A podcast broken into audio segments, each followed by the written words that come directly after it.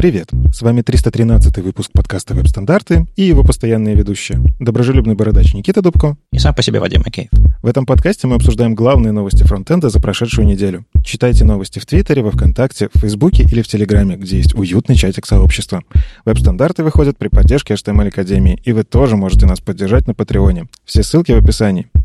Сегодня у нас в гостях Саша и Глаша, организаторы минских конференций и митапов Minsk CSS, Minsk.js. Привет. Расскажите немножко про себя. Привет, я Саша из Минска. Сейчас работаю инжиниринг-менеджером в одной американской компании. Периодически выступаю, периодически организовываю. Играю в Dungeons & Dragons по четвергам. Привет, я Глаша из Минска и немножечко из Вильнюса.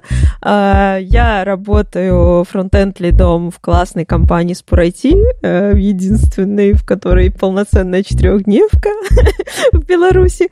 Вот. Да, нам очень классно, мы там делаем всякий e-commerce, фронтенд и доступность делаем много и усиленно. Вот, и я тоже начала играть в ДНД. Окей, а я Вадим, я в ДНД не играю, единственное в этом чате. И вроде бы у нас сегодня не ДНД.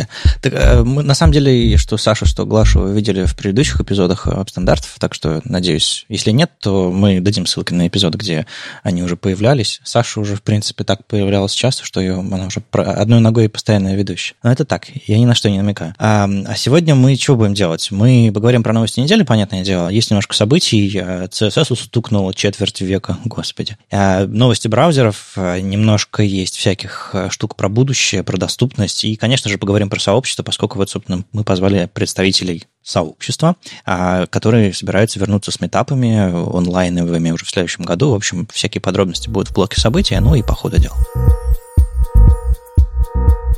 Ну, что с событиями? Никита сейчас сидит в бархатной студии в Ямало-Ненецком автономном округе, или как это там называется, и приехал выступать на конференцию. Что там вообще было, будет? Расскажи.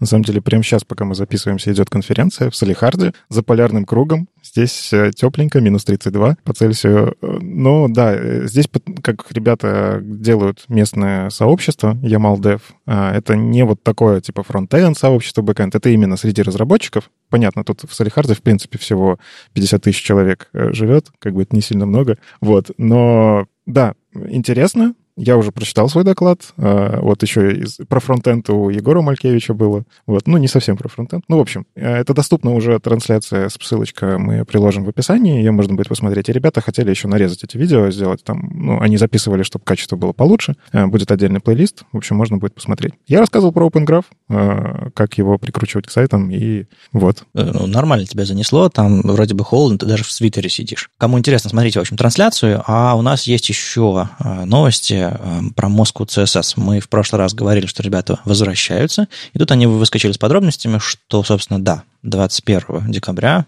вечером в 19:00 конференция пройдет онлайн, и у них там будет, похоже, всего один доклад. Ну, доклад непростой. Андрей Яманов из Moscow.js расскажет про магию цвета, про то, как фотоны пролетают сквозь вашу, не знаю, сетчатку и оставляют след, и как это потом превращается в цвет на компьютере. В общем, что-то такое хардкорное будет, или увлекательное, или то и другое. В общем, подключайтесь вечерком 21 декабря слушать Moscow.css. Ребята возвращаются. Ну и еще кто-то возвращается. Minsk CSS. Я всегда так говорю. Minsk CSS и Minsk.js. Расскажите, пожалуйста, зачем вам это нужно? Нет, еще раз. Что это такое? Зачем вам это нужно? И когда вы вернетесь? Ну что, давай я начну, Глаша, ты потом продолжишь. Мы возвращаемся с митапами. Нашим сообществом уже 5 лет, мы считали, в этом году должно было быть.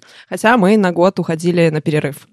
Возвращаемся в онлайн, возвращаемся стандартно нашими 4 митапами за сезон. А сезон у нас с осени по весну, хотя в этом сезоне получится с зимы по весну. Но мы возвращаемся, мы хотим опять в онлайн, мы хотим опять говорить про CSS и про JavaScript, хотим вам рассказывать, хотим опять собирать наши ламповые минские, сейчас уже в онлайне не только минские сообщества, людей. Хотим общаться на тему фронтенда, поэтому мы и вернулись. Все так, подтверждаю.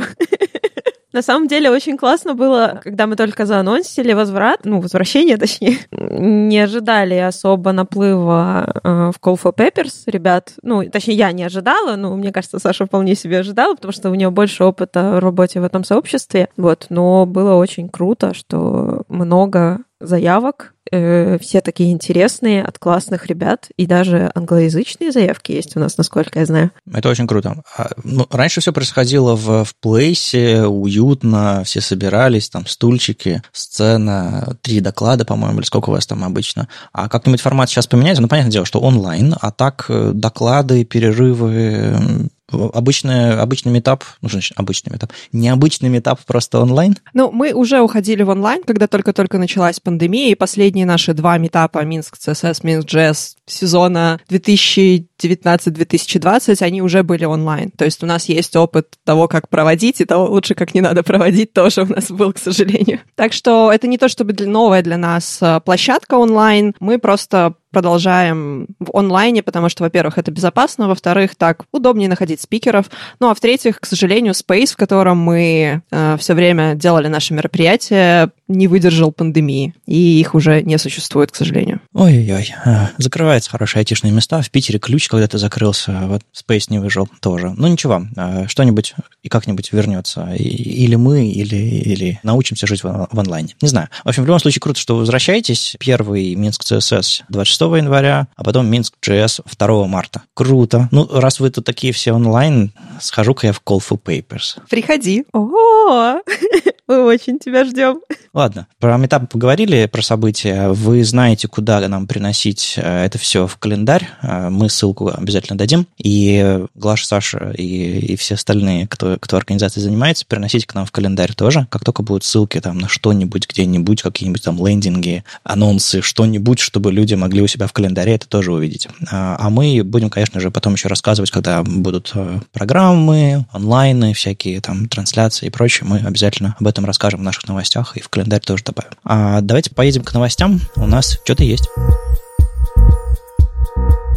Я помню, как я на свои слайды вставлял шильдик, что CSS 20 лет. А тут у нас CSS уже 25 лет. То есть это, кажется, было 5 лет назад. Время нас не щадит. В общем, в декабре 96 года вышла рекомендация Cascading Style Sheets Level 1, CSS 1. В те времена, когда еще CSS-спецификация помещалась в один документ, у которого, собственно, был Level 1, и, в общем-то, было достаточно. Ну, в общем, чего? Мы берем, не знаю, красим ссылки, добавляем, удаляем подчеркивания, там, шрифты и меняем, еще очень такое. Простой, декларативный, классный язык. Не знаю, все помещалось в одной короткой спецификации. 25 лет спустя все не помещается не только в одной спецификации, даже в одной голове не помещается. И на самом деле вполне себе можно представить человека, который разбирается в одной части CSS, но не разбирается в другой части CSS. И учитывая, что и можно его расширять всякими кудинами и прочими штуками, можно разбираться в анимации, а можно разбираться, не знаю, в перформансе, а можно, не знаю, раскладки делать как бог, а можно, не знаю, разбираться в типографике, в вариативных шрифтах и всем остальном. Это все настолько огромная область теперь, что... Ну, в общем, да, четверть века... Так грандиознее звучит. Четверть века прошли не просто так. Язык доказал, что он нужен, что он состоятельный. И, честно говоря, я чертовски рад, что я полжизни этого языка писал на нем, и что он живет, и все по-прежнему хорошо. Какие у вас впечатления по поводу вот этого юбилейчика? Ой, у меня... Впечатление, что я очень старая. На самом деле, CSS всего лишь на 5 лет меньше, чем мне. Вот.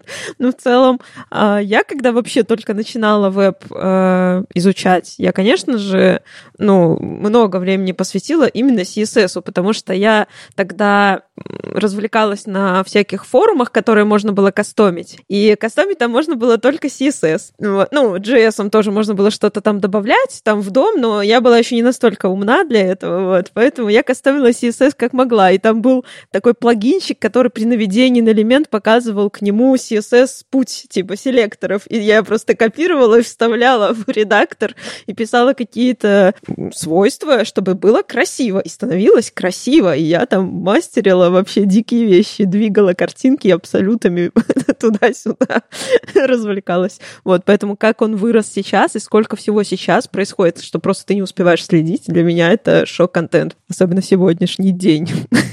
Для меня всегда неожиданно бывает, когда вроде столько времени прошло, вроде столько уже как бы CSS может, но всегда найдется что-то еще, что нам нужно. Вот прям. И как только оно появляется, ты такой, как мы вообще без этого жили до этого? Это же так очевидно, нужно было сделать это давно. И каждый раз, когда я слышу, что появляется новое свойство, новые какие-то спецификации, которые привносят что-то классное, интересное и помогающее нам, как разработчикам, делать наши сайты лучше, это не перестает меня удивлять. И вот, в общем-то, я почти 15 лет верстаю. Почему почти? Я 15 лет верстаю, скоро 16-й год пойдет.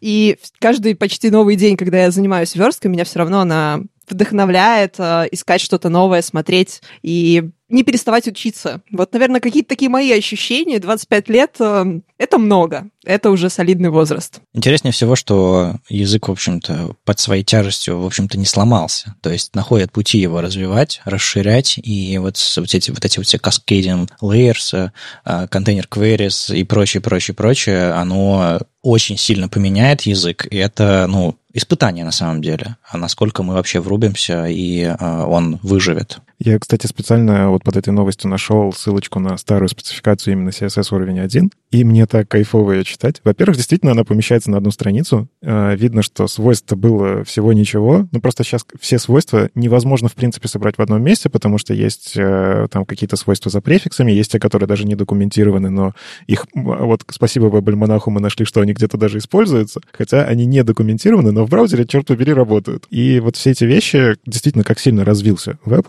Мне еще нравится посмотреть по этой спецификации. Там нет картинок, там активно используется псевдографика. То есть ASCII-символами даже не таблички сверстаны, а вот реально для экономии, потому что, раньше интернет был не такой быстро, как сейчас. Это сейчас мы с вами созваниваемся по Zoom, говорим, картинки еще даже видим прямо в этом реал-тайме.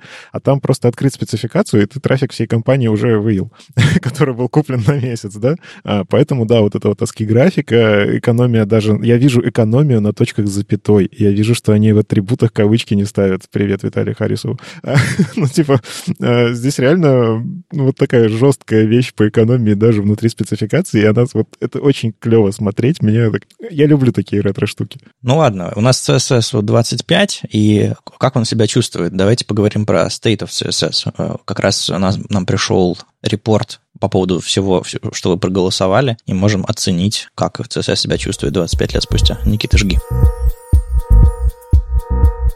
Да, действительно, появился отчет. В этот раз, CSS и JS, эти State of CSS, State of JS делают люди рядышком, и поэтому State of JS они анонсировали будет уже в новом году, то есть они ближе к январю смогут собрать. В этом году поучаствовало меньше участников, то есть было 8714 ответов. В прошлом году, по-моему, больше 11 тысяч, то есть что-то в этом году с маркетингом, видимо, пошло не так. Либо просто, не знаю, кто-то не репостнул или еще что-нибудь. Но, да, результаты интересные. Как обычно, интерактивные графики, в этот раз с градиентиками, они там немножечко переверстали. И, можно посмотреть по той же самой демографии, кто участвовал. Там английский язык выбрало 72,8% участников, там на русском языке 5,3%. Что, в принципе, на самом деле достаточно много, потому что по большей части State of CSS — это история про западное, мне кажется. То есть там это больше популяризируется, но там есть история про ресурсы, откуда вы там что учились, про блоги, про подкасты в том числе. И веб-стандарты, например, указали 4% респондентов, что вот веб-стандарты — это подкаст, который они слушают, и вот это прям приятненько. А там еще в конце есть ссылки на людей, и там есть Вадим Макеев. О, вот этого я не заметил. Там, на самом деле, откуда вы узнали про State of CSS, но мы на 7-м месте веб-стандарты тоже. Так что, надеюсь, вот те демографические истории про то, что там, 4.2% из России людей пришло, оно... хотя бы, 0.2% или 1%, может быть, взялось из-за того, что мы об этом рассказали и заставили буквально всех прийти и что-то рассказать. На самом деле, понятное дело, людей гораздо больше. То есть 364 человека всего пришло и прошло из России, например. Это очень мало. Надеюсь, в следующих годах будет гораздо больше, потому что, хочется подчеркивать, что мы тоже есть, у нас есть какие-то особенности, мнения и все остальное. И интересно посмотреть в целом, что спрашивали про фичи, про раскладки, какие есть CSS-свойства, и мне вот приятно смотреть, что флексбоксы и гриды — это такие вещи, которые прям вот, они выигрывают, про них знают, про них, их используют активно. То есть, условно, мы когда-то говорили, ну, давайте, уже пора. Уже не просто пора, люди берут это и используют, это обалденно. То есть, ну, я искренне считаю, что это самые крутые внедрения в CSS за 25 лет, которые здесь были. Наконец-то верстать стало гораздо удобнее, и, видимо, люди это оценили. CSS-переменные тоже там же. Calc, var, все это используется очень активно, но, опять же, можно посмотреть. Я вот был удивлен, что некоторые вещи, которые давно работают, их мало кто использует, а при этом какие-то вещи, которые только-только появились, про них уже даже что-то и есть. Например, вот свойство Accent Color, которое появилось буквально вот только-только. Оно еще даже, по-моему, в Safari оно не работает, оно в Chrome работает, и в Firefox только недавно выкатили, так вот его используют. И причем его используют 543 респондента. Мне вот интересно, действительно ли они используют, или все-таки они думают, что они используют. Ну, как со всеми опросами, нужно, безусловно, понимать. То есть, знаете, любой соцопрос очень-очень-очень важен, убедиться, что респондент понял ваш вопрос, прежде чем отвечать на него. Или делить результаты на какой-то там коэффициент, потому что респонденты могут нечестно отвечать на этот вопрос. И так далее, и так далее. То есть, как бы глядя на то, что люди там используют какое-то CSS-свойство или знают о нем, ну, ты смотришь и понимаешь, что ни в одном стабильном браузере без флагов это свойство не поддерживается. А люди такие, да, я использую, там, не знаю, 4%, 5%. Ты думаешь, я тоже хочу в этом мире жить, где у вас в продакшн-проектах используете это свойство. Но нет. Так что, глядя вот на ответы людей, помните об этом. У них был отдельный раздел про доступность, и они, опять же, там рассказывали про медиафичи Prefers Reduced Motion, Prefers Color Scheme. Кстати, интересно, что они Prefers Color Scheme относятся именно к доступности, ведь это действительно может быть так. Ну и в целом там Prefers Reduced Data, Color Contrast. В общем, интересно, что люди про это все-таки пока что знают мало. Например, про Prefers Reduced Motion в прошлом году было 51% не знал вообще, что это такое. Сейчас, конечно, ситуация стала лучше. 37,9% не знают.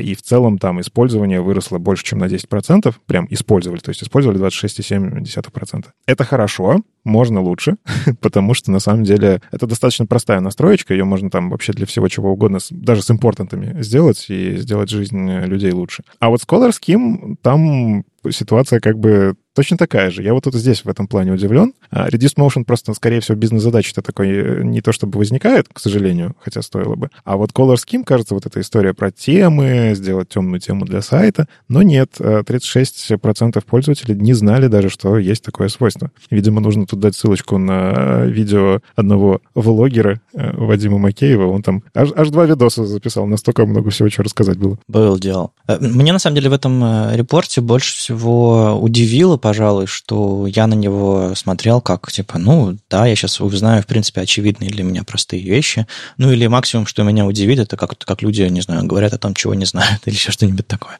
А я узнал какие-то новые, не знаю, названия библиотек, технологии, еще что-то такое. То есть, как бы, свойства-то я знаю, которые там звучат, но какие-то именно библиотечки, решения, еще остальное меня удивили. Ну, например, я там встретил такую удивительную подделку, как я бы сказал, ассемблер CSS. Суть этого решения в том, вы обязательно посмотрите, оно смешное, в том, что вы берете и пишете стили в атрибуте. Ну, то есть style равно, ну, то есть там типа background color, flex, margin, что-нибудь такое. Но вы не пишете не просто в атрибуте style, а вы пишете в атрибуте x-style, а потом подключаете CSS-ную JS-библиотеку, которая парсит этот атрибут и применяет стили. Ну, потрясающе же. Но зачем? Там можно писать более короткие свойства в inline-атрибуте x-style, а он потом это развернет в полные свойства. Но это выглядит чудовищно и как бы убийца рендеринга. Но люди этим пользуются. Очень интересно. Ну, слушай, мне на самом деле здесь интересно. Я понял, что, допустим, по CSS-фреймворкам прошелся. Ситуация в мире такая. Мыши плакали, кололись, но кактус доедали. Потому что usage, если посмотреть, то самый используемый инструмент. Меня прям радует. Меня просто радует то, про что ты сейчас будешь говорить, потому что у меня есть доклад про этот инструмент, и он будет, видимо, еще очень много лет актуальным. Все так.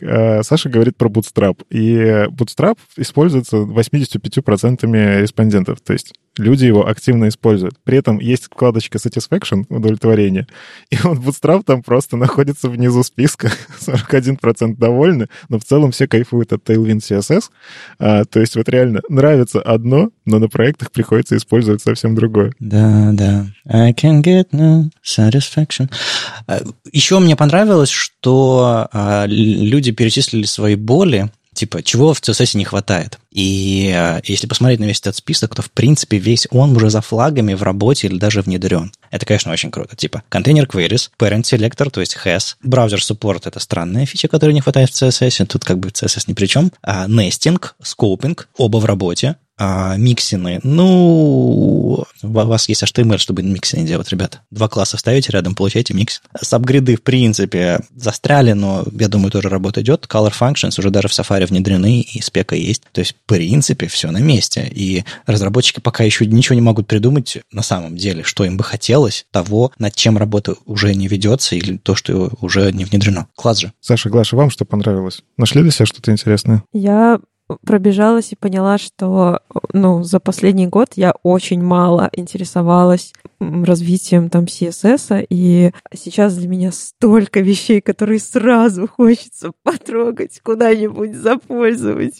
попробовать, потому что весь год это были боли, проблемы какие-то. Очень классно. Меня порадовало, что процент использования тех же атрибутов доступности довольно высок среди людей, которые отвечают на этот вопрос. Я думаю, что если бы русскоязычное сообщество вошло туда, он бы снизился резко, потому что доступность не нужна.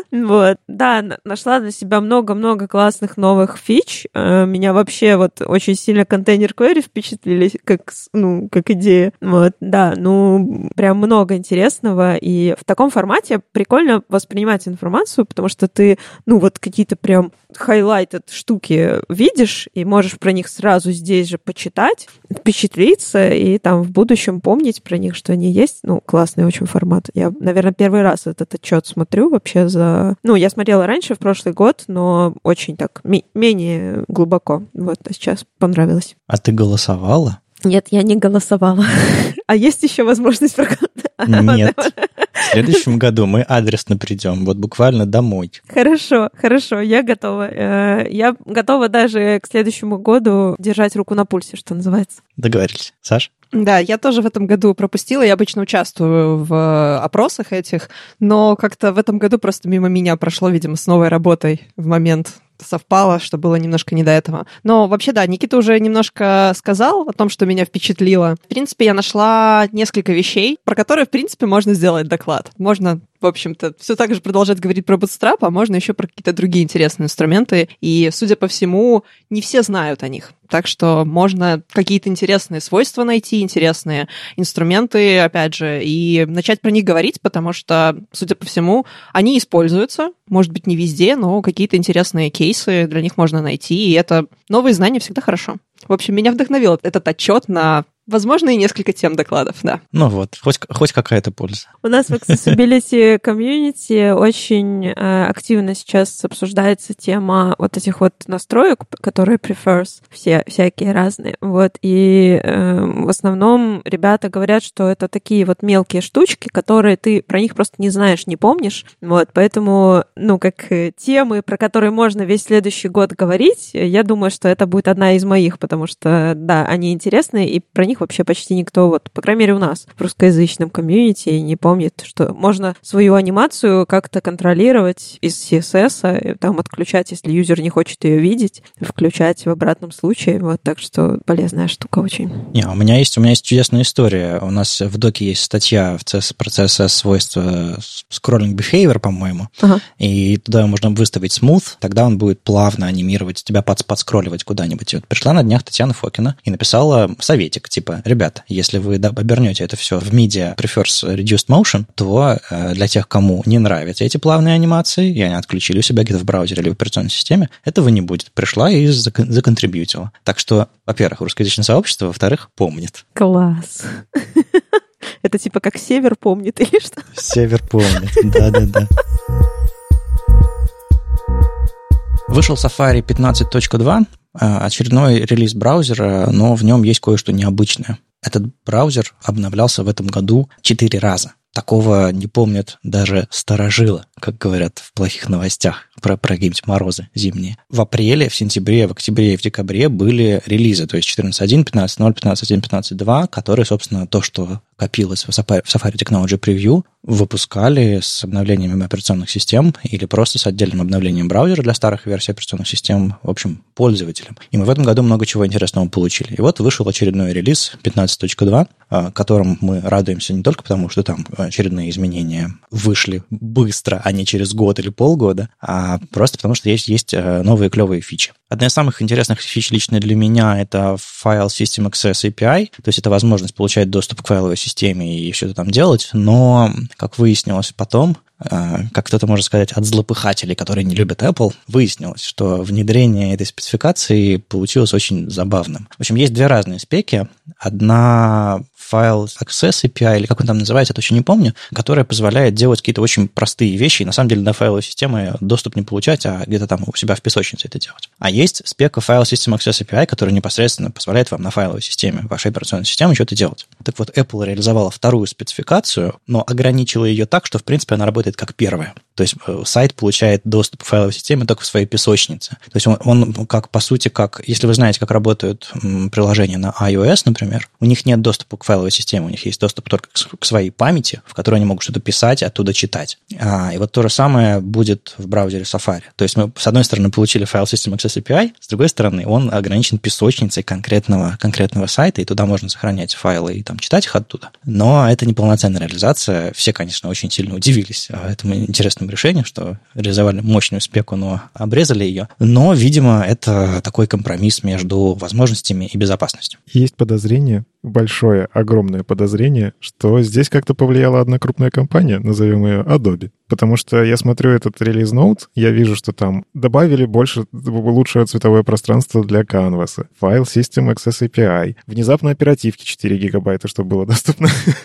больше памяти для адресации. Ну, как бы ничего не напоминает. Мне кажется, здесь вот просто пришли с заказом, точнее, не заказом, но у тебя есть большой прорыв в вебе, да, у тебя появилось там приложение, которое прям вот ПВА, которое сильно отрицается Apple, но вот очень большое количество доступов ко всякому нативному, а Apple уже долгое время такие, не-не-не, мы это делать не будем. Но рынок все-таки решает, рынок давит. Ну да, я думаю, скорее всего, действительно пришел Photoshop в браузере и сказал, мы хотим быть в вашем браузере тоже. Или мы хотим запустить какую-нибудь версию Photoshop, которая работает, ну, не на нативных технологиях, а каким-то образом вот как-нибудь так. И да, это очень похоже на то. В общем, да, вот эта поддержка широкого диапазона цветов, wide gamut на Canvas, это тоже, собственно, важно все для подобных графических редакторов. И я думаю, для той же самой какой-нибудь фигмы или подобных решений это тоже довольно-таки важно. А что еще? Там еще улучшили работу WebAssembly, здорово, это тоже в ту же самую копилку здорово падает, скорее всего. Ну, Photoshop же с собой будет шипить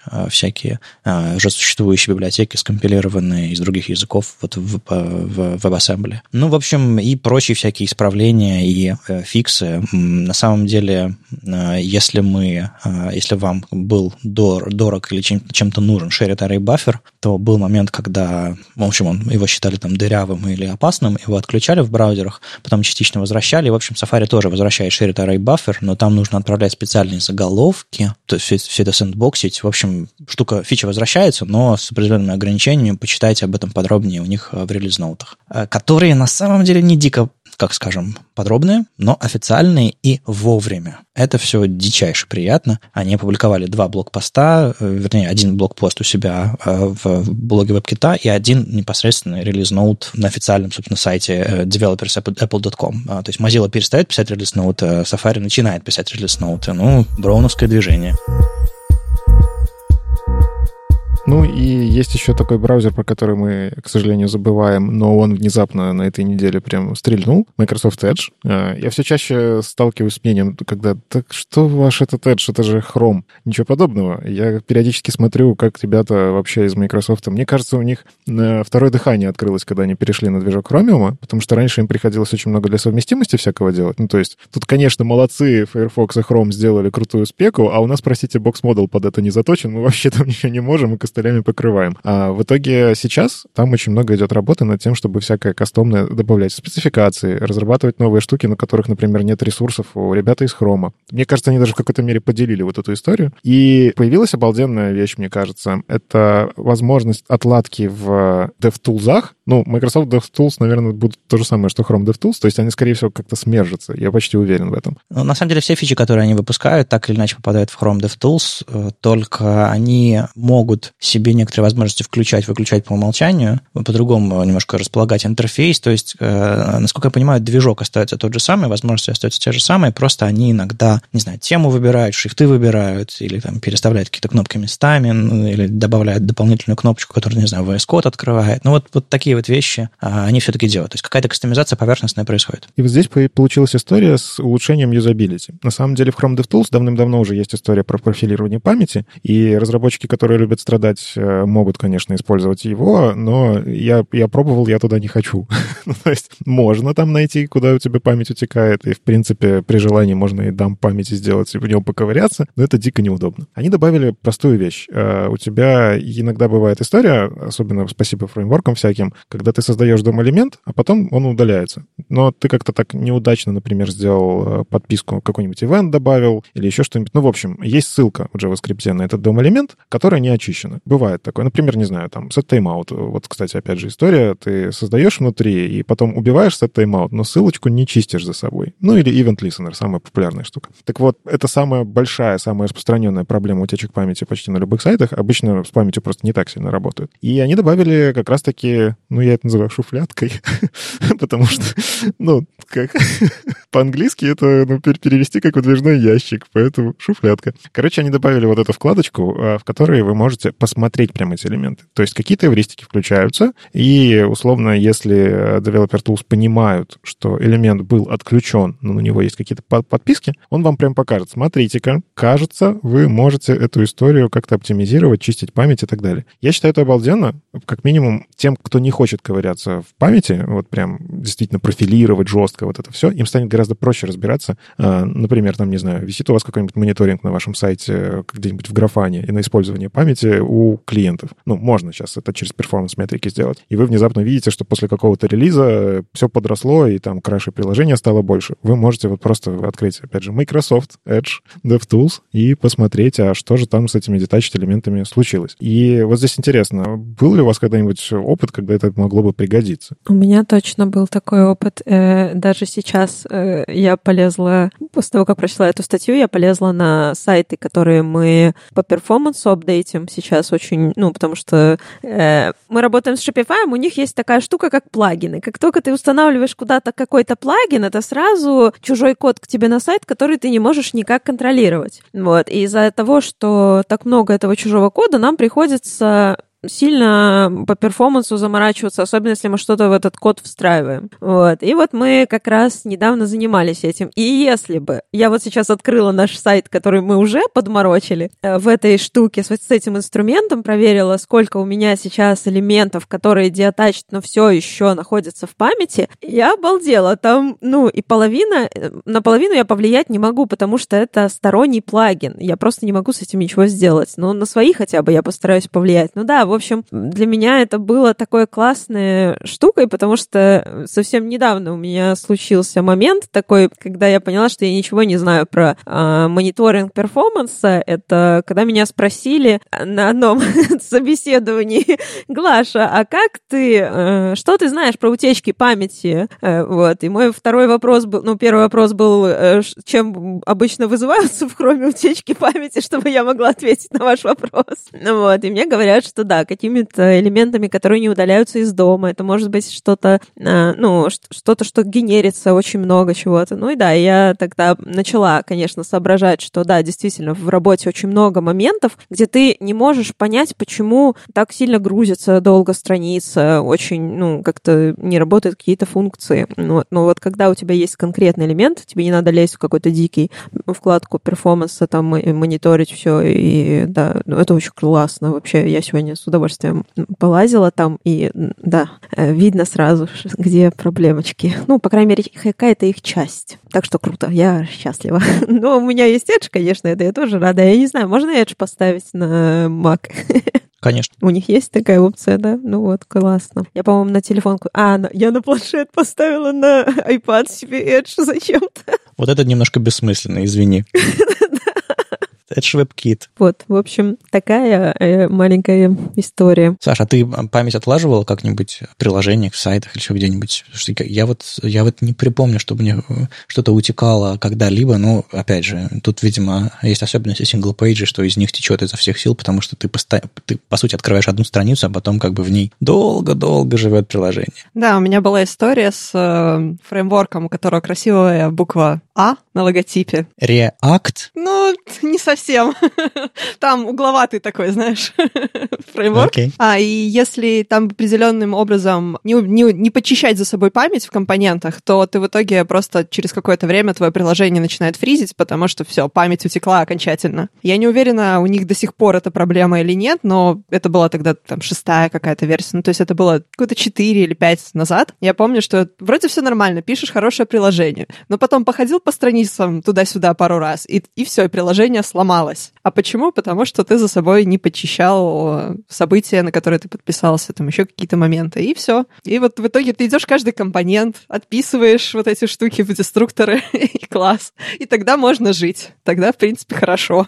Ну, я полагаю, разработчики просто привыкают, что garbage collector в JS все за тебя делает, да, ну, плюс-минус, да, старается, а когда начинается что-то, какие-то абстракции над абстракциями, видимо, там уже нужно, да, новые знания. Но это история о том, что нужно знать инструменты, как они работают, какие у них механики внутри. И когда ты их знаешь, то, естественно, ты можешь писать более высокопроизводительный код. А если ты как бы такой на уровне почитал 3,5 статьи и пишешь, что ты сеньор фреймворк-разработчик, ну, понятное дело, у тебя будут проблемы. На самом деле, мне кажется, здесь часто бывает история, что во фреймворке есть инструменты автоматизации вот этого всего почистить. И на самом деле бывают просто багованные релизы, когда ты выкатываешь, и у тебя все становится плохо, но потом сообщество это чинит. Но чаще всего как раз-таки бывает история, когда пытаются фреймворк кастомизировать из разряда, а вот мы, конечно, используем React, но давайте использовать внутри него вызов чистого JavaScript ванильного, который будет там, например, event listener добавлять. Естественно, React, если бы знал про него, он бы это за собой почистил. Но это вот кастомная вся история. Разработчик все еще полагается на какую-то магию, на garbage collector. Но нет, дом JavaScript, он работает немножко по-другому. Мне кажется, вот полезно будет просто разработчикам пройтись по своим сайтам при помощи этого инструмента и оценить банально, сколько всего можно улучшить по перформансу, и, ну, некоторые могут сказать, так и что там, памяти у нас там 32 гигабайта у меня оперативки, все отлично, вообще никаких проблем. Но я очень рад за таких разработчиков, что им такие хорошие машинки покупают для разработки. Но все-таки часто люди заходят с мобильных телефонов, у которых памяти гораздо меньше, и в целом ресурсов там на просто перерендеринг иногда не хватает. Дешевые такие фичефоны, как их еще называют, иногда. Ну, фичефон — это вообще крайний случай, но все-таки. И память — это важно. То есть банально из-за того, что вы тупо не отписываетесь от event-листенеров, у вас может просто следующая страница крашнуться. А пользователь не будет разбираться, почему это произошло. Даже если он вам сильно доверяет, он просто уйдет к конкурентам. То есть вашему бизнесу тоже не то чтобы выгодно, чтобы приложение крашилось. Я не устану повторять историю о том, как у меня когда-то, когда только-только появились смартфоны, появился довольно дешевый Huawei телефон. Но тогда, на самом деле, это лучше и не было. Что было, то было. И я, пока пользовалась этим телефоном, была в полной уверенности, что в Минске очень плохой мобильный интернет. Вот просто максимально. А потом я сменила телефон, и оказалось, что проблема была не в том, что плохой интернет, у меня плохо грузились сайты, я не могла нормально пользоваться там мессенджерами и, ну, вебом, в общем-то. А до этого у меня был такой маленький телефончик с Opera Mini, и там все хорошо работало. И как бы вроде вот такое ощущение, вроде простое, но да, действительно нужно помнить о том, что перформанс сайта — это не только быстрая загрузка в первый раз, это еще то, как ваш сайт действует в процессе. Какие выводы мы из этого можем сделать? Поменяйте всем вашим пользователям телефон? 100%. И установите Opera Mini. Достойно. Собрались тут. Бесплатные советы, обращайтесь. Патрик Браслетт раньше делал DevTools Firefox, если я правильно помню, и некоторое время назад перешел в Microsoft и теперь, собственно, делает для Edge что-то. DevTool, я полагаю, тоже. То есть мы, когда обсуждали вот этот предыдущий debug memory и прочие штуки, то он там, конечно, тоже поучаствовал. Собственно, это он этот пост написал. И он периодически пишет какие-то новые фичи, которые появляются в Edge, но, понятное дело, что он пишет, типа, только что экспериментальная поддержка в Edge, еще что-то такое, канарейки. Я думаю, так, у меня есть Chrome Canary, открою-ка его. Там все то же самое. Так что, если вы думаете, что в Edge появилась какая-то эксклюзивная фича на уровне движка, это, скорее всего, обычно появилось в Chrome Canary тоже, и слава богу, на самом деле. Вот. А когда мы говорим про DevTools, ну, мы уже обсудили, что, типа, там могут быть какие-то уникальные штуки. Так вот, чего Патрик написал у себя интересного. Есть такая инициатива, называется Open UI. Ребята собрались несколько лет назад, причем, ну, не случайные люди абсолютно, то есть там Microsoft, Google, Apple, еще какие-то там люди. И Mozilla тоже, понятное дело. И исследовали, как устроены контролы в современных сайтах приложений. Ну, то есть, типа, какие подушки, поп-апы, всякие там формы, диалоги и прочие элементы, и карусели, вкладки, ну, вообще все.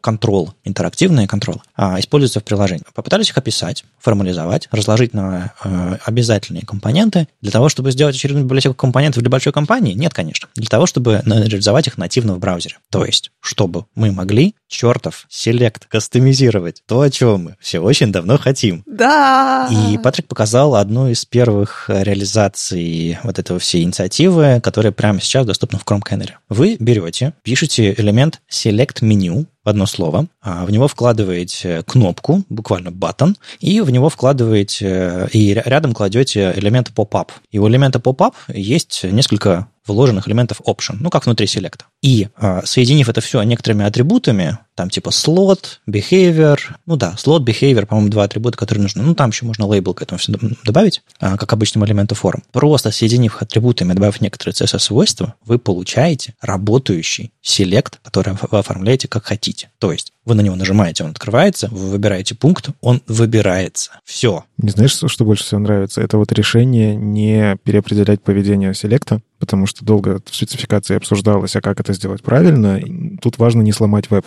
А, к сожалению, селект просто взять и переопределить. Ну, типа, возьмем и стилизуем селект. Мне кажется, просто половина старых решений каких-то костылей, в том числе джаваскриптовых, оно бы отвалилось. А здесь сделали историю, что мы добавим новую селект, вот это меню, айтем, которые будем внутри что-то там использовать, новые какие-то штуки, и пользователи не пострадают, если что, а разработчики должны принять осознанное решение, хотят ли они стилизацию или нет. Если хотят, используют вот этот вот новый подход и его стилизуют. Более того, это не просто типа мы сделали селект, наша работа завершена, увидимся через 10 лет. Нет, это типа они сделали конструктор, то есть внутри этого селект-меню есть элемент pop-up, который, собственно, вываливается со списком опций. Так вот, этот элемент pop-up при определенном поведении, то есть там behavior, у него behavior list box, а если behavior поменять на другое, он может открываться как диалог, как подсказочка, как всплывашечка над иконкой какой-нибудь, еще что-то такое. То есть это универсальный компонент pop-up, который соединяется с универсальным компонентом select menu, с кнопкой, с существующими вещами,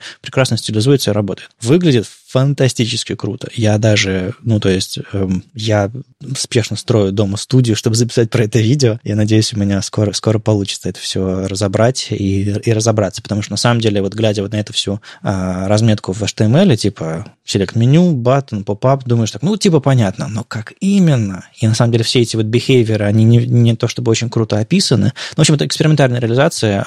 Просто открывайте Chrome Canary, если не работает, ну, если Edge тоже, там есть флаг экспериментальные фичевые платформы. Возможно, это нужно включить. По-моему, у меня там включено по умолчанию. Фантастика. У меня такой вопрос. А как на это делать всякие фоллбеки и тому подобные штуки? Если это новый элемент, то тут возникает вопрос, а что делать, если не поддерживается? Ну, я полагаю, подменять на обычный селект, который не стилизуется. Просто похожим образом выглядит. Я не уверен, как браузер будет это все фоллбечить. Скажем так, на эту тему я разговоров особо не слышал. Они делают реализацию, которая на новых элементах позволяет стилизовать. И браузер, который это поддерживает, будет это поддерживать. У меня есть гипотеза, что если в этот поп-ап вложить select, то он отрендерится, но нужно проверять. А у меня другой вопрос с другой стороны, потому что есть же у нас доступность и все такое, и понятно, что вести он себя будет, скорее всего, как обычный селект, вот. Но мне интересно, какие роли они раздадут всем этим элементам, типа, станет ли это, как мы сейчас верстаем, если мы верстаем какой-то кастомный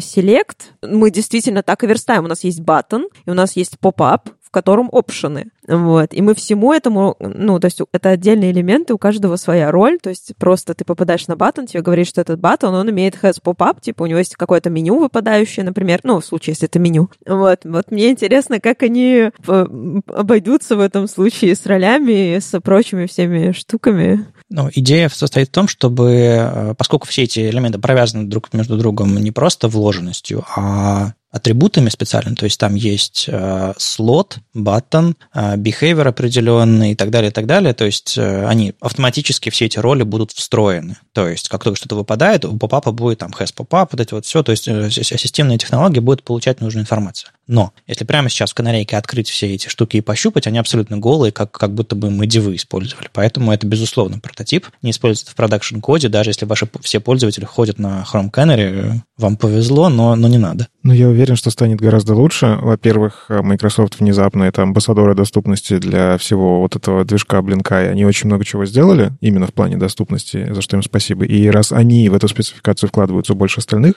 я уверен, они продумывают очень много моментов. И самое главное — это нативная будет реализация. У нас сейчас огромная проблема, что ты подключаешь библиотеку, а она, допустим, недоступная. И что ты будешь делать? Патчить библиотеку, манки-патчинг делать какой-то или еще что-нибудь? Некоторые не позволяют даже этого сделать. У них там специально сделано замыкание, чтобы ты пропатчить не мог.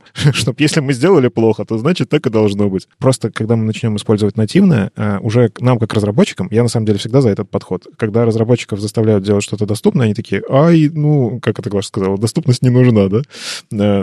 Правда, вот у нас эти холивары ведутся постоянно. Если мы используем нативное, уже браузер реализовал, чтобы это было доступно. И оно из коробки, если вы не на девах сверстали, а именно как это рекомендуется, оно из коробки будет хорошо. И я считаю, что это безумно важная штука.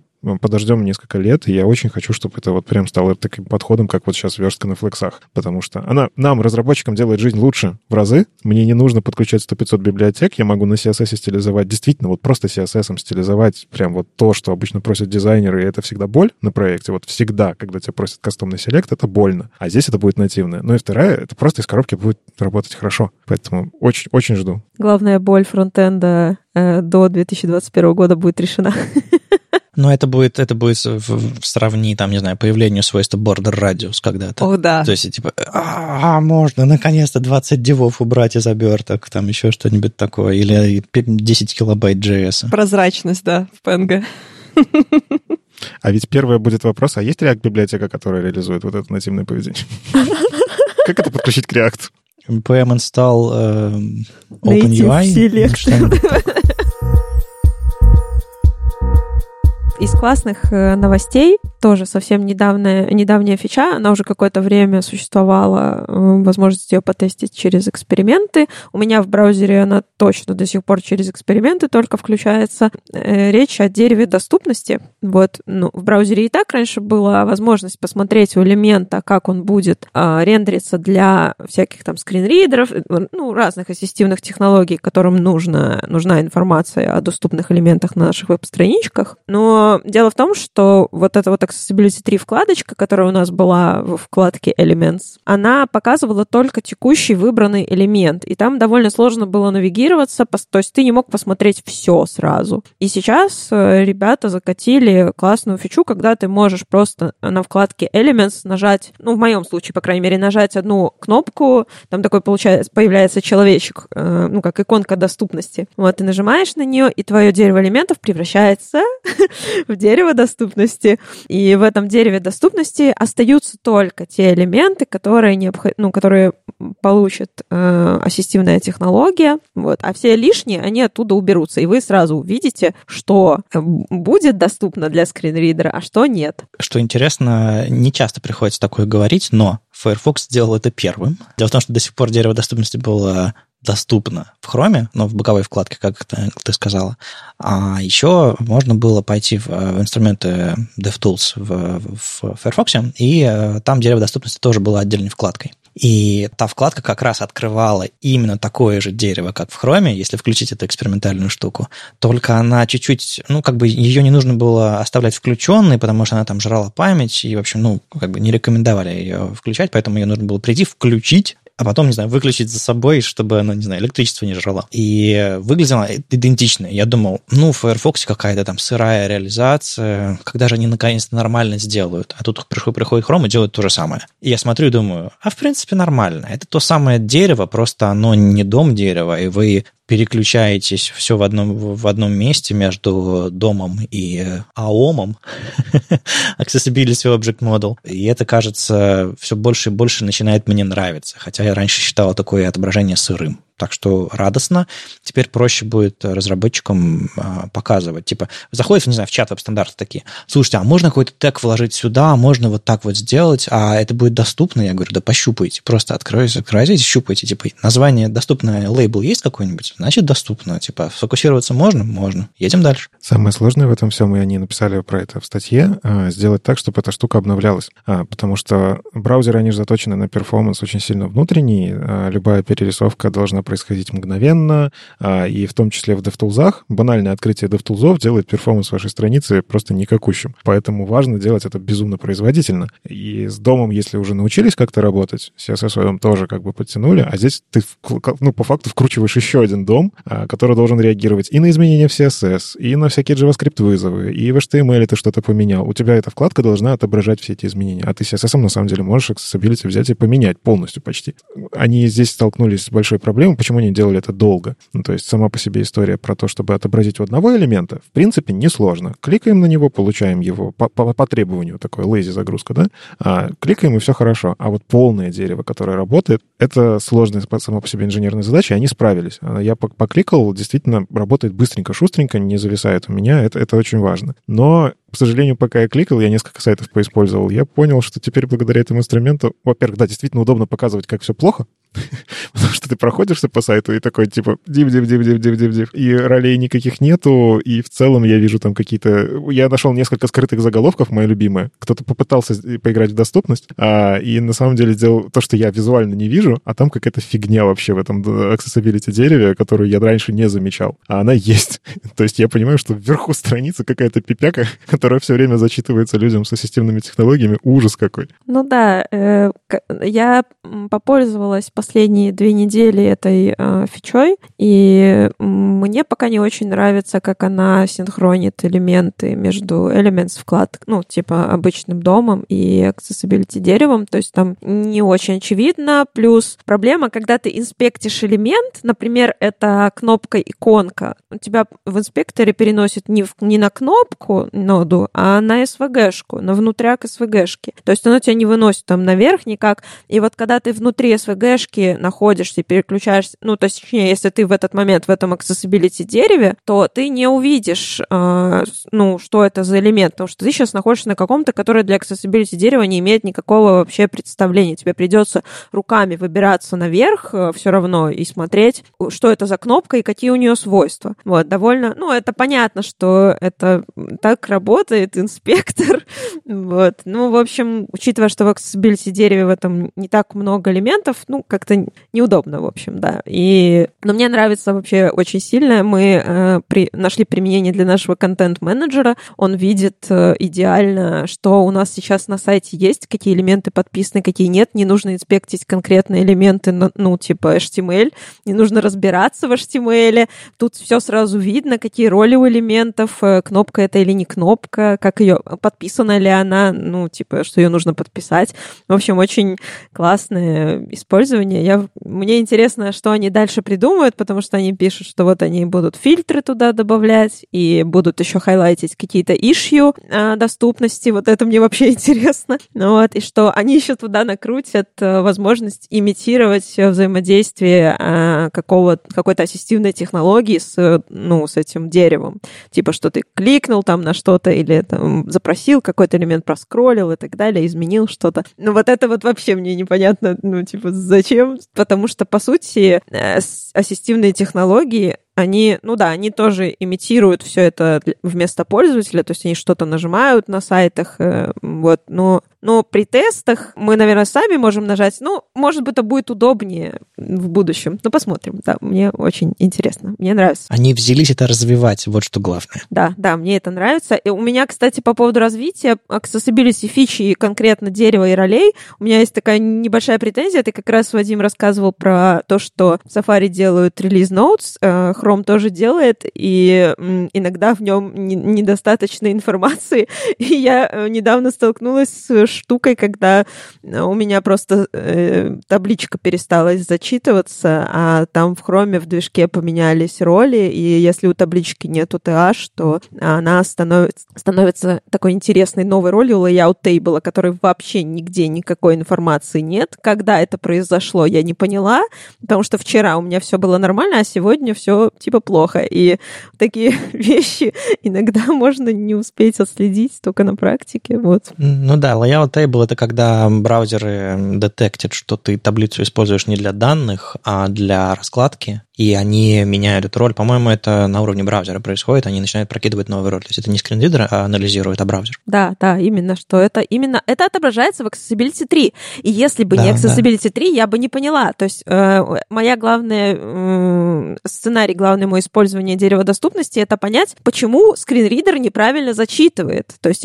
он получает какую-то не ту информацию, которую я ожидаю, что он получит. И, в общем, дерево доступности супер полезно, когда у вас вообще нет скринридера или понимания, как они там работают или что. Ну, вы знаете, что есть какой-то баг, вы можете попробовать в дереве доступности посмотреть, что это за элемент, какая у него роль, что он должен по этой роли делать и пофиксить. Вот, есть шансы справиться и без скринридера, но все равно надо, да. Если уж делаете доступность, то, конечно, надо слушать. Как Никита сказал, много всяких скрытых элементов, о которых можно было бы и не узнать. Но вот сейчас, когда полное дерево доступности видно, то уже полегче.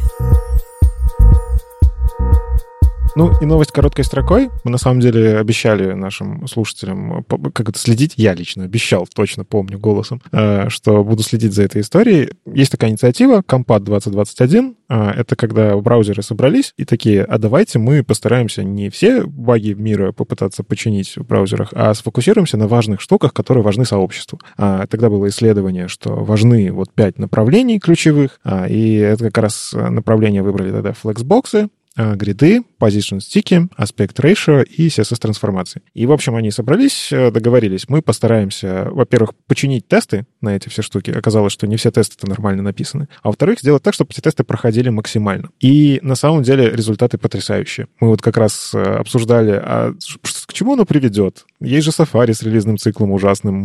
Ну, с нашей субъективной точки зрения, не очень цикл. То есть даже если они что-то и поправят, то пользователи это появится непонятно когда. Но нет, они в статистике здесь, да, вышла статистика от Филиппа Ягенстед и Марика Касаки. Они, в общем, это доверилы Гугла, которые вот за этим всем следили. Они весь год нам сообщали эту информацию. И на данный момент, если мы будем смотреть на девелоперскую сборку Хрома, то там балл 96. Опять же, что такое балл? Это не значит, что 96%. Это значит, что там хитрый такой подсчет, что есть вот разбитые на категории, и за каждую категорию ты можешь получить сколько-то баллов, и опять же, в зависимости от того, какие тесты проходят. Но 96 — это очень много, максимум 100. То есть по факту 100 — это все-таки 100%. Firefox Nightly, у него балл 92, и у Safari Preview 92. На самом деле здесь у них еще есть важный дисклеймер. Мы какое-то время назад тоже обсуждали, что у Safari был низкий результат. Оказалось, что результат был высокий. Просто в какой-то момент парселка, которая занимается вот этой историей, где она тестирует браузеры, она была сломана, и тестировалась не та версия Safari.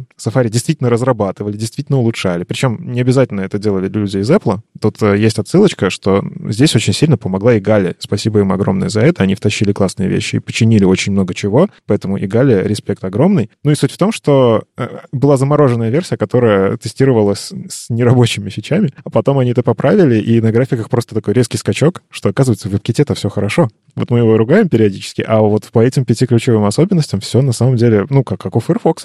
Firefox вроде как это столб стабильности фичей, часто бывает. В некоторых фичах прямо все очень хорошо. Ну и если подвести итоги, гриды, там все было сложно, но до сих пор там есть еще что делать, несмотря на то, что во многих браузерах сделано хорошо. Там есть очень много проблем с пересечением разных там грид и еще чего-нибудь связанных со слоями. Это прям отдельная история, и к Chrome пришлось целый движок переписать, то есть grid.ng, они кусок своего движка переписали, просто чтобы это начало работать. Им прям настолько пришлось заморочиться. У Firefox, в принципе, все было с гридами неплохо, они изначально сделали все достаточно хорошо. А WebKit, он по факту дотянул многие тесты. С Position Sticky это уникальная история, когда у Chrome и WebKit 100% тестов проходит. Это прям вот уникальнейшая история, когда вот фича работает идеально по тестам. Может, каких-то тестов не хватает, мы этого не знаем. Но, опять же, вы, кстати, можете, как наши слушатели, прийти и им новый тест написать какой-нибудь. Если они его опробуют, посчитают его важным, оп, уже не проходит тест. Это хорошая штука. Аспект ratio, у него высокие баллы, 99%, 97% и 95% для Chrome, Firefox и Safari, соответственно. То есть там тоже постарались, сделали хорошо. Ну и с CSS-трансформациями там по факту нужно было дотюнить много багов. То есть само по себе сделано было разработано неплохо, работало нормально, но было много багов на пересечении. Более того, что интересно, поправили тесты. То есть там именно сами тесты были сломаны в некоторых местах, они тестировали не то, что по спеке было написано. Много сообщества принесло, типа, вы, конечно, молодцы, вы вроде тут делаете хорошо, но посмотрите, вот в спеке написано вот так. А ваш тест проверяет, что он работает совсем по-другому. И это поправили. В общем, я считаю, это безумно классный вообще эксперимент, который они планируют на самом деле продолжать в 2022 году. То есть они сейчас опять сделают ресерч, какие надо, куда нужно сфокусироваться. Понятно, что уже нет смысла там то же самое Position Sticky. Ну, типа, он и так уже сделан и достаточно хорошо. Выберут именно фокус, что нужно комьюнити, что нужно разработчикам, над чем можно сфокусироваться всем с трем браузером. Ну, мы сейчас рассматриваем именно три браузера. Это Chrome Edge. Тут они пишут Chrome Edge через слэш, ну, понятно. Блин, короче. Пишут Firefox и WebKit. Ну, в общем, эксперимент удался. Ну и последняя наша тема на сегодня. Мы позвали Сашу с Глашей из Минского сообщества поговорить, собственно, про их митапы, которые будут ближе к зиме и весне следующего года. И про сообщество в целом, потому что когда-то, я помню, когда был расцвет всяких сообществ русскоязычных, про которые я знаю, я постоянно говорил, вот смотрите, у них там вот в Минске, я сейчас показываю пальцем в какую-то сторону, у них там 3 или 4 фронтенд-сообщества, они регулярно встречаются, наступают друг другу на пятки, конкурируют за публику, иногда даже одновременно в одни и те же даты проводят митапы, и вообще, что происходит? А у нас там в Питере, не знаю, СББ-фронтенд иногда появляется, и все. И поэтому вот я всем говорил, давайте что-то делать у нас тоже, там, типа, ставил вас в пример. Какие-то были сообщества, я уже, честно говоря, не помню. Понятно, Minsk CSS, Minsk.js был такое чуть попозже. До этого был WebNode Bombs, Илья Пухальский его делал, был еще Дима Дудин что-то делал такое. Rolling Scopes были, да. Но это все вот около Япамовские оба. ForFront, это вот то, что Дима Дудин, то, что ты упоминал. Да, ForFront был. Что-то еще было. Вот сейчас уже так не вспомню, да. Да, постоянно около Space были всякие. Фронтспот потом появился еще. Да, около Space были всякие штуки, которые периодически разные компании делали или просто сообщество делали. Ну, короче, было живо-бодро. Сейчас что-нибудь живое есть, что-то происходит, людей видно, слышно, или ковид и тяжелые времена все как-то подкосили. Знаешь, тут все сложно. Ага. Все сложно с ковидом, все сложно с еще и политической ситуацией, как бы это не грустно говорилось. Mm-hmm. Поэтому из таких вот регулярных, насколько я знаю, сейчас от ЕПАМа очень они активно свои сообщества, свои проекты продвигают, не только, на самом деле, про фронтенд, про разное. Ну вот фронтспот, uh-huh. Как сообщество, они живы, они на Ютубе, они в онлайне. И, в принципе, как бы, наверное, из вот того, что я знаю лично, из таких мероприятий, они, наверное, сейчас... больше всего. Ну, появились и видеоблогеры всякие, типа IT-бороды, и чуть более мелкие. Uh-huh. Что-то есть, но по факту такого вот, как раньше, расцвета минских фронтендовых сообществ, к сожалению, уже нету. И, в общем-то, многие сообщества в этом плане немножко тоже ушли в тень, хотя бы потому, что из-за Space, который их раньше поддерживал, где была площадка. Ну да, это было хорошее место. Ну, недавно был ГДГ же еще. Да, вот ГДГ. Спасибо, Глаша. Вот ГДГ, а это же сообщество, которое, в принципе, про технологии, не только про фронтенд, но у них иногда бывают и веб-митапы, соответственно, там тоже говорят иногда про фронтенд. Ну, хотя они не только про фронтенд. А как же Accessibility Club? Кстати, да, Глаша. У ГДГ Минск им помогает ГДГ Раша сообщество. Они часто вместе проводят мероприятия. Да. Глаша, да, у нас есть еще Accessibility Минск, который периодически в Вильнюс уезжает. И мы даже иногда что-то делаем. Ну, конечно, у нас все в онлайн. Мы просто начали с онлайна. Мы попытались сделать со Space'ом офлайн митап, но как раз только-только начался ковид, и мы перенесли все-таки. Прикольно там даже было, что мы заморочились, и не типичные спейсовскую площадку, потому что она максимально недоступна для любых людей. Там очень высоко подниматься на высокий этаж. Мы с ними договорились. Вот, в общем, да, наш клуб растет, по крайней мере, по количеству подписчиков потихонечку растет. И, ну, это одно из немногих accessibility сообществ. Сейчас я лично подписана на 2, вот, которые прям сообщества, когда в чатик есть и можно пообщаться, вот, и там постоянно какой-то движ происходит. Вот, ну, очень интересный. Но да, мы тоже делаем митапы. Я вот думаю, как 4-й все хочу запустить, но пока что Minsk CSS украл у меня докладчика. Так что, да, ну, что-то происходит, но кажется, как будто действительно не в такой активности, как раньше было. Не, ну, все равно огромное вам спасибо за то, что вдохновили многие там русскоязычные да, или просто российские сообщества, чтобы что-то сделать, потому что реально можно было приехать в Минск на какой-то митап. Собственно, мы как-то приезжали даже. Выступить, постоянно что-то происходило. Более того, ну, самые большие Web Standards Days конференции мы собирали как раз в Минске по количеству людей. Так что тут как бы не просто это все так. И я надеюсь, мы еще будем возвращаться, и вы что-то будете такое делать. А если поговорить про конкретный вот этот перезапуск, можете объяснить, кто все эти люди, что будет, что хочется делать, чего не хочется делать, или, может быть, хочется... Мы потихоньку стремитесь к офлайну, или... Да, люди все те же, по факту. Павел Ловцевич, Анна Селезнева, Глафира Жур, Саша Шинкевич, в общем, 2 из них вы сегодня слышите. Поэтому все те же люди, та же площадка, те же соцсети. Мы просто хотим вернуться, мы просто хотим опять общаться, как я уже говорила в начале. Нам интересно говорить про фронтенд, и мы взяли перерыв по многим причинам, потому что у нас закрылась площадка, потому что, опять же, политическая обстановка не сильно располагала к тому, чтобы вообще что-то организовывать. Uh-huh. Но мы, как бы мир не стоит на месте, мы все еще хотим вернуться, мы все еще хотим опять говорить, и это просто такой...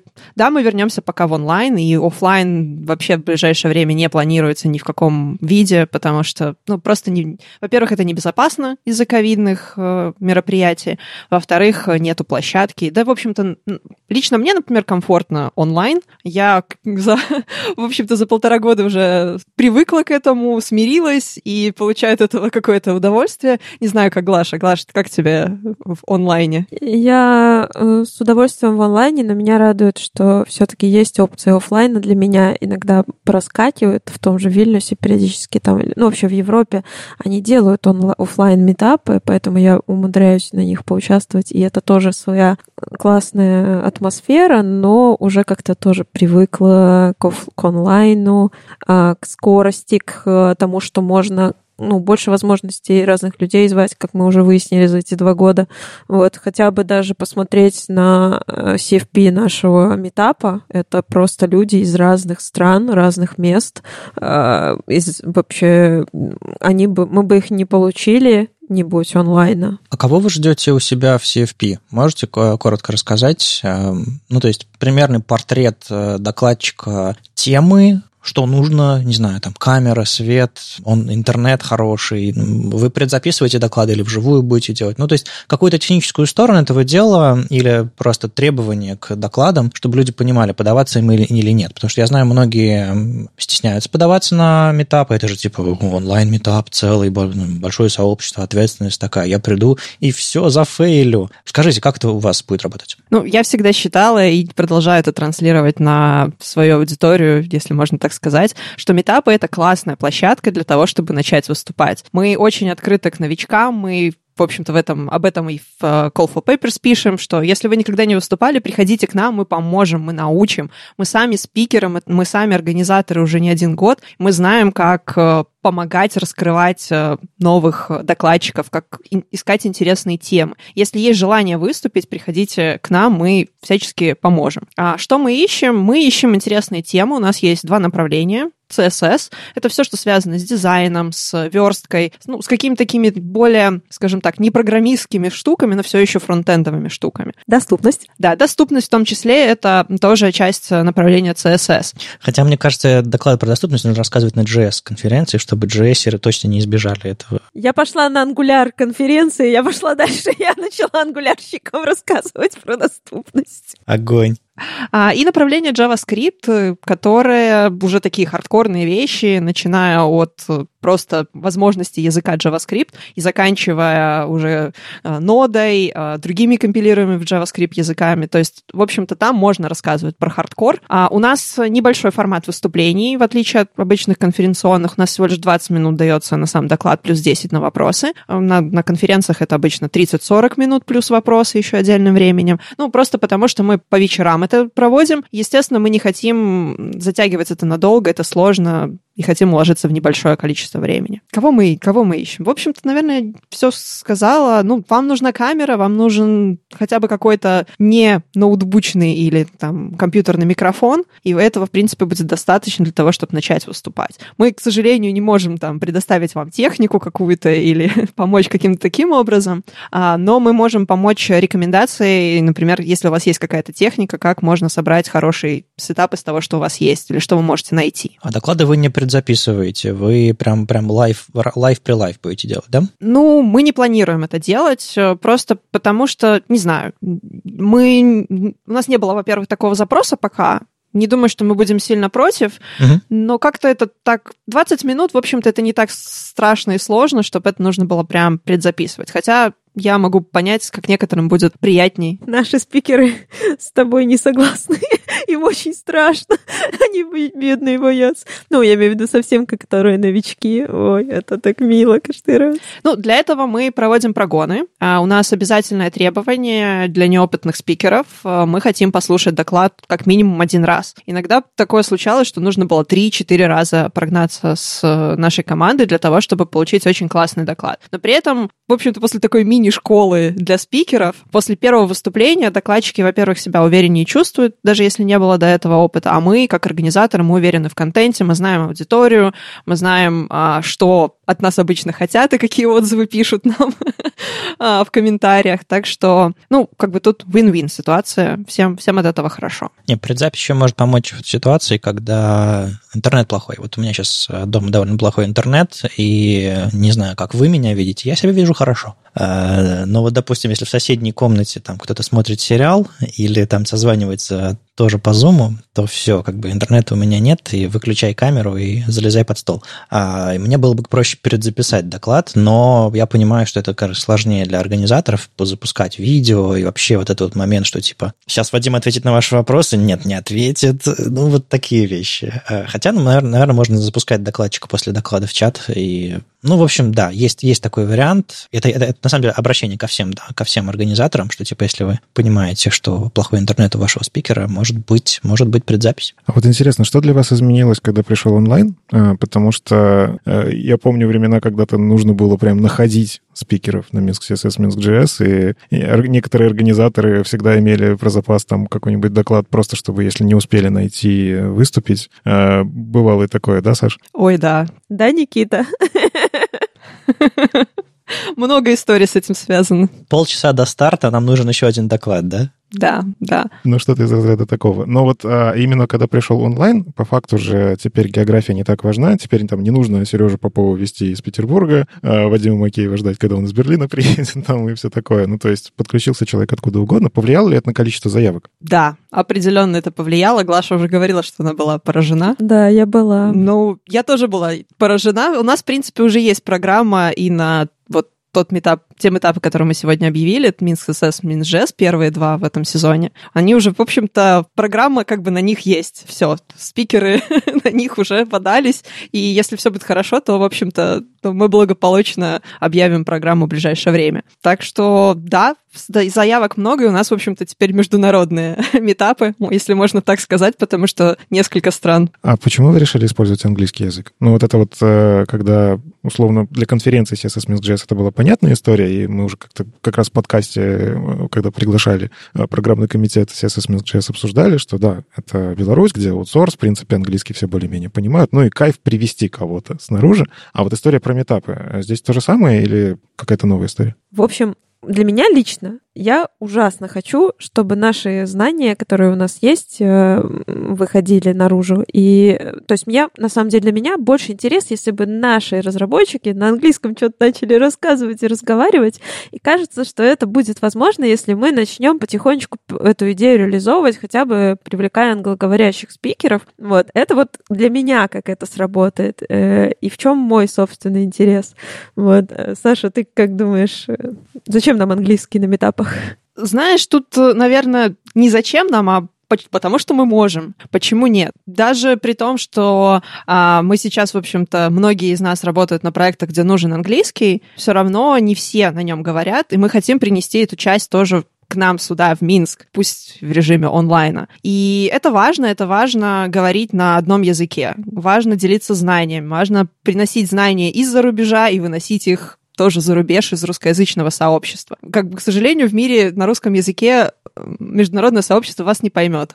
Вам так или иначе нужно переходить на английский язык. И это такой неожиданный шаг, но да, у нас с большой долей вероятности на одном из митапов будет англоязычный доклад. Хорошо это или плохо, мы, наверное, поймем по отзывам, которые потом попросим у нашей аудитории. Но кажется, что это интересный формат, и это просто попытка привлечь интересную аудиторию, интересные доклады, потому что не всегда можно найти людей, которые хотят выступить. И когда ты открываешься для английского языка, это у тебя еще больше возможностей рассказать классные штуки и поделиться ими. Так и в итоге, кто целевая аудитория? Ну, вот Вадим просто спрашивал, кто может подаваться как спикер, а кто целевая аудитория ваших митапов? Угу. Это джуны, это сеньоры, это люди со всего мира, которые, не знаю, хотят попасть в эти... Кто?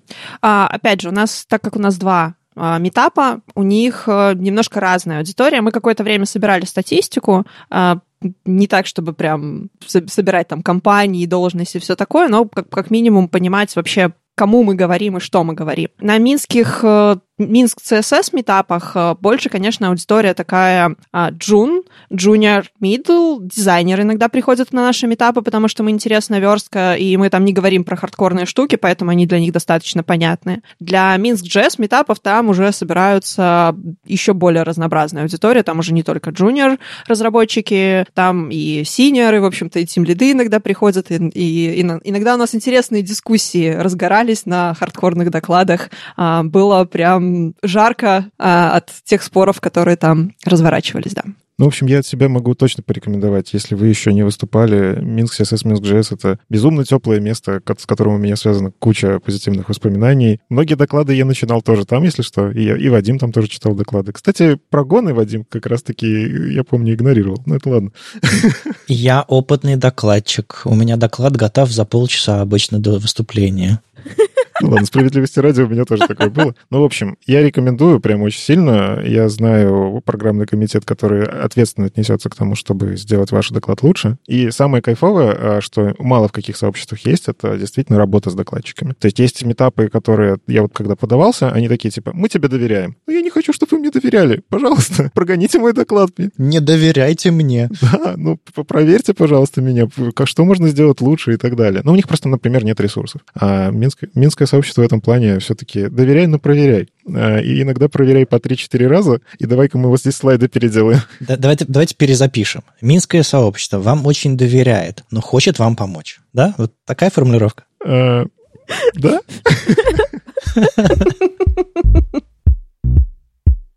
С вами был 313-й выпуск подкаста «Веб-стандарты» и его постоянные ведущие. Доброжелюбный бородач Никита Дубко. И сам по себе Вадим Макеев. Сегодня у нас в гостях были организаторы Minsk CSS и Minsk.js Саша и Глаша. Спасибо, что пришли. Спасибо, что позвали. Мы от себя хотим еще раз пригласить вас на наше сообщество. Подавайтесь на выступление в Call for Papers, приходите смотреть на наши мероприятия на Ютубе. Все анонсы будут в соцсетях. Спасибо. Спасибо, будет классно, всех ждем. Слушайте нас в любом приложении для подкастов, на Ютубе, во Вконтакте, и не забывайте ставить оценки и писать отзывы. Это помогает нам продолжать. Приходите обсуждать этот выпуск в наш чат, а если вам нравится, что мы делаем, поддержите нас на Патреоне. Все ссылки в описании. Услышимся на следующей неделе. Пока. Пока. Пока. Пока.